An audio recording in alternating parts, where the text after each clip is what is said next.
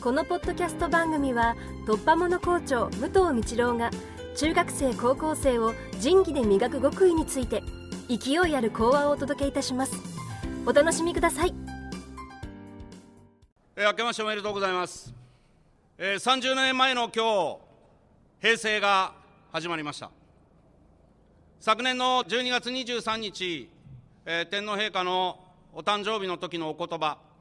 から1月2日の新年の一般参賀の時のお言葉の中に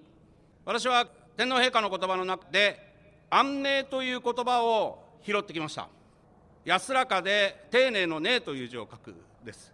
で穏やかなというような意味です、えー、平成という世の中は昭和とは違って戦争がなかった時代だと思います。その中で天皇陛下は多分今までの世の中からこれからの世の中のその安定というものを願っていたのだと思います。えー、それに対して私は大変心を打たれた。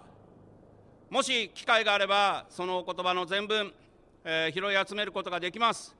えー、読んでみていただけたらなというふうに思います。学園内において、その言葉を何かに置き換えてみんなに伝えようと思ったときに、私は深呼吸、この言葉で置き換えてみたいと思います。昨年からずっと皆さんには仲間同士から先生から多くの方からかけられる言葉それを拾い集めて自分の中で咀嚼してみようという話をしてきましたでその言葉を拾い集めたら今度はその言葉を発することになるわけですその時に一つ深呼吸をして心安らかな状態で話をする。これを心がけてはどうかなというふうに思いました。高校3年生まもなく、えー、始まります。みんなの学び屋も校舎も東京タワーも芝公園もみんなを応援しています。自信を持って自らやってきたことを心折れることなく頑張ってほしいと思います。後輩の諸君もそうです。から我々もそうです、えー、検討を祈りたいと思っています。最後に